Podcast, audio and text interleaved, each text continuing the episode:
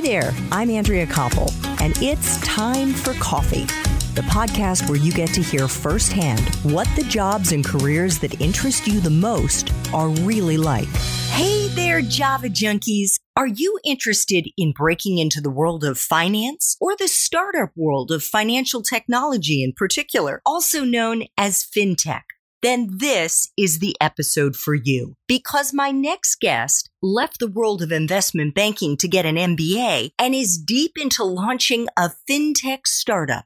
But before I introduce you to Alex Grodnik, who, by the way, on top of everything else, also hosts his own extremely successful podcast, I want to make sure you've signed up for the Java Junkies Journal. That's Time for Coffee's weekly newsletter that comes out on Mondays to give you an exclusive look inside the episodes and the professionals we're going to be featuring that week. Just head over to the Time for Coffee website at time, the number 4coffee.org, and the sign up box is right there on the homepage. Now, my Frappuccino loving financiers, please grab your mug and take a chug of your favorite caffeinated brew because it's time for another caffeinated career conversation.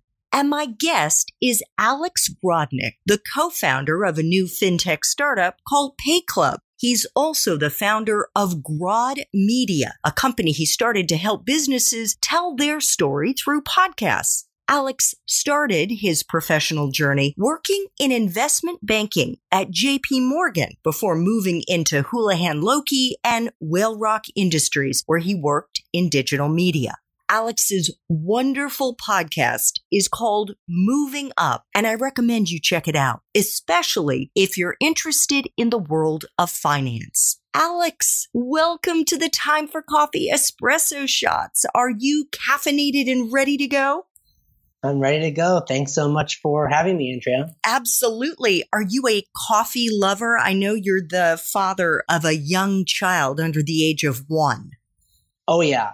Coffee is pretty important part of my life.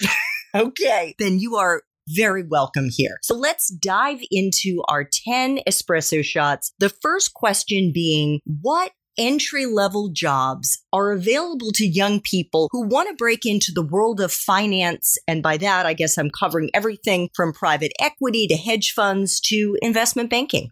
Yeah, sure. So in the investment banking world, which was my past life, and now I'm a startup guy, but we can we can cover the investment banking stuff first. Recruiting is very, very regimented. The investment banks recruit at a handful of schools. They come on campus, they do interviewing, they hire a couple people to be interns. Those interns happen your junior year of college you stay late, you sleep in the office, you do a good job, you're willing to work hard, and then you get a return offer to come back after your summer, and then you line up your full time analyst job, which lasts for two years in investment banking, and then lots and lots of people after that go to the buy side. Those are the private equity and hedge fund jobs, and they do those for two more years. And then the path is business school. So they call that 222 two years of investment banking, two years of buy side, and then two years of business school. And then who knows what you go back and do after that. Got it. And when you say it is regimented, are you saying it is almost unheard of that it would unfold in any other way? I mean, it unfolded in a different way for me, but it took hundreds and hundreds, I mean, if not thousands of emails and coffee chats and, you know, really, really, really trying to hustle your way in because as I said, they have their process. And the only way that you can break into the process is if something in their regular way breaks. Someone leaves, someone quits, someone gets fired, something happens, some extraordinary event, and then you can be there hanging around the hoop. If you don't go to one of their top, you know, 10 schools that they recruit at, maybe 15 schools, it's tough to get into those jobs. On the flip side, if you go to business school, so you work, you graduate from undergrad, you work for a couple of years, and then you go to business school. It's the same regimented process, but it's just much, much less competitive and it's easier to get those jobs into investment banking or consulting. Okay. And we are going to get into how Alex has built his really interesting career and CV in the main T for C interview. Check out show notes to see if that dropped before this episode, but we'll dig into Alex's unconventional way of breaking into investment banking in the main episode. Next espresso shot, Alex, what is a useful skill or skills that you look for in the young people that you hire? So yeah, now that I'm a startup guy, I'm looking for a sense of scrappiness or hustle or just willingness to roll up your sleeves and do whatever it, takes. Because in investment banking, the job is very, very regimented. You build financial models in Excel and PowerPoint presentations for investors. And so it's pretty much can you work in Excel or PowerPoint? If you can do those things, great. In the startup world, much more ambiguous. And so I'm really looking for people that just have a sense of wanting to do and get things done. Yeah. And hunger, I'm sure. Yeah, absolutely. That's always good to see.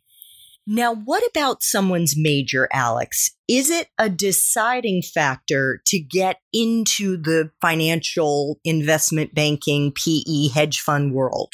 Not really, because a lot of the schools they hire from are Ivy League schools. And so, I mean, you're, you're going to study English or history or something like that there. Some of the other schools, a lot of people go to University of Pennsylvania and maybe they study business or economics, but undergrad isn't really important at all. They're really just looking for smart people. And so no matter what, you could study art history and get a job in finance. Great. What about a grad school degree? You mentioned that you have an MBA. This is less so for young people who are starting out in that first job or two, more so for those who want to make it to the top of the finance industry or in your case in the startup world?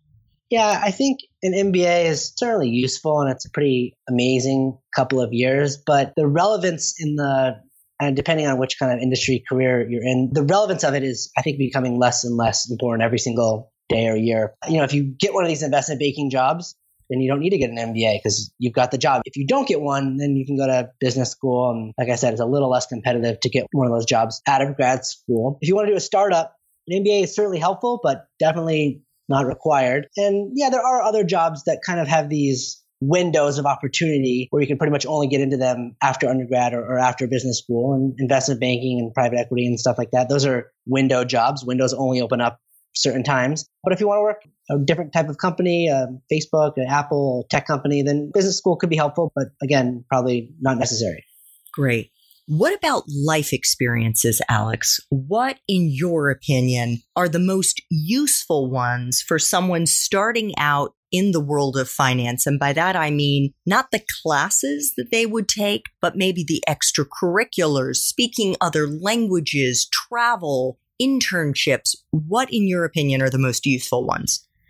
Yeah, it's all about internships. I mean, you can study whatever you want be whoever you want in, school. And then if you get an internship at a relevant company, then that's pretty much all that people care about. They want to see that you've social proof, right? They want to see that you've done something for some kind of brand name that, that they've heard of. So if you can get an internship doing a skill set or working in a specific industry that you're interested in, that's great. And then if you can get a, an internship at a brand name company even better. So yeah, it's all about work experience. And then when you get these internships, you know, they last for 10 weeks. Maybe you you don't really probably do that much. You're kind of doing odd tasks here and there. But just the amount of learning that happens on the job is like multiples of what you actually learn in school that's relevant to what you're going to be doing.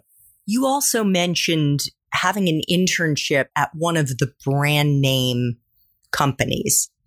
Is that essential? Is an internship at a small family run, I'm just throwing it out there, finance company valuable too? Oh, absolutely. It's all in, you know, kind of how you package it and sell it. But in our society, it's easier to go from a big company to a small company, to a company from a company everyone's heard of to a company no one's heard of. It's, it's not like it can't be done the other way. It's just a little bit easier to do it in that way. And, you know, good or bad, that's just kind of how it is. Yeah, definitely. So, Alex, what is the best part for you of being in the world of finance? When you're in finance, you're sitting atop the corporate structure. You're dealing with the owners, founders, operators of companies, the CEOs. And so you're really getting to get behind the scenes, see how companies are structured, put together, see what's working, see what's not working. So, I mean, if you're like interested in companies and business creation, like there's really no better place to kind of understand the entire great top level view of everything because you're essentially a CEO's advisor or an owner's advisor. And so sitting there is a really, really good place to begin a career and you can see what you like and what you don't like and what's interesting to you and what's not, and then kind of move down market or into something more specific from there. For sure. Now, every job, even being the co founder of a fintech startup, has aspects of it that really suck. So, what for you, Alex, are the part of, or is the part of your current job that sucks the most? Yeah, you're totally right. I mean, no matter what your job is, you're LeBron James, you're playing basketball, there's definitely pieces of his job that he does not like. And we all get caught up in the glamorization of startups or the glamorization of these prestigious investment banking jobs. Sure, the great society says a lot of great things about them, but they definitely have tons and tons of things that aren't so great. In my current role as a startup founder, I mean, we've built something from scratch. We're pretty much trying to solve a problem that doesn't exist today and put a dent in the world. And anytime you're doing that, you're going to face a lot of challenges and battles. And basically, every single thing in the world is against you. So it's very challenging. But a lot of the things that my job to do with right now is by doing things that don't scale at all. So what I mean by that is talking with individual customers or talking with finding one specific investor and spending an entire day trying to get to them or go to a conference. And so these things, they don't scale at all. You know, startups, you're looking to get massive growth and have tens of thousands of customers and lots and lots of investors. But in the early days, you have to do lots of things that don't scale. And a good example of that is the Airbnb co-founders, when they were first getting going, they actually went to every single, I mean, not every single, but, but lots and lots of their original users. They went to their apartments or houses and they said, can we offer you free professional photographs of your place. This will increase the demand for your unit and, and you'll be able to get higher rates and more people will want to do it. But in doing so, people would say, yeah, and then go to someone's house and they would talk to them about the product and they talk to them about the service and they understand what they liked and what they didn't like. And so they say early days at startups, it's all about doing things that don't scale. Mm. Yes. And I can imagine that there's a lot of tedious parts of that, like what you said, talking to customers and trying to track down the CEOs of different companies and wasting a lot of time going down rabbit holes. Alex, what is the best career advice you've ever gotten? It's really just to not take no for an answer. And it's kind of been something that I've been able to translate into every job I've done, whether it was breaking into investment banking and getting that job that every single person said wasn't possible, or now doing a startup that, again, everyone says isn't possible. And if you want to do something and you want to do it bad enough, then you can make it happen. And everyone else in society, all these other, they're all just distractions. And so you really need to put your nose down and, and not take no for an answer. I mean, I graduated from college in 2009 in the middle of the financial crisis. Our career fair was the day after Bear Stearns collapsed. You're going to have lots of challenges in your career.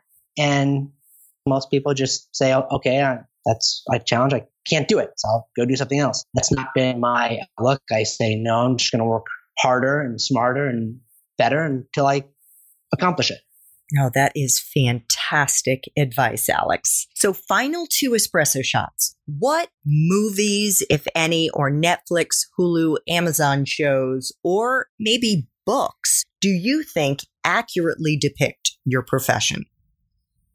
The show Billions on Showtime right now is very, very, very good and I think pretty accurate. I'm a big fan of that television show. In terms of books, there's lots of great books. I really like reading, actually, I don't know if anyone would do this, but the Warren Buffett's annual letter. And he's written these letters for I don't know, maybe 60 years now, maybe longer. And every single year, he kind of talks about what's going on in his business. And it's just a great microcosm of what's going on in the broader economy. And you get to see the investments he's making. And so it, these letters are like 15 or 20 pages, and one comes out annually. And those are really great to read. I've actually never heard that recommendation. So that's fantastic. I'll make sure to include both a link to Billions, which I also love, and to the Warren Buffett annual letter. Final espresso shot, Alex. What would Java junkies be surprised to learn about the world of finance? I think this gets back to the way that society glamorizes things. I mean, you see like media says, oh, look at this startup. It's fast growing. They've got lots of new customers and they just raised $5 million and they came out of Y Combinator. None of these things happen overnight. Like I think John Lennon from the Beatles said, took us a lifetime to become an overnight success. Nothing happens quickly. And if you're willing to put in the work and grind and face the uphill battles and the rejection, there can be great results for you no matter the industry profession that you're doing. But people think, oh, I'm, I got a job at Goldman Sachs. Now my life is made. It's not quite how it works. Nothing's easy. Everything takes hard work. I agree a hundred percent. And if you can cultivate a spirit of grit and really internalize that no matter what you're going to do with your life, you're probably going to have to, as Alex said, put your head down and just put one foot in front of the other and look at it as more of a marathon than a sprint. You will have a much better chance of hitting pay dirt, whatever that realization is for you.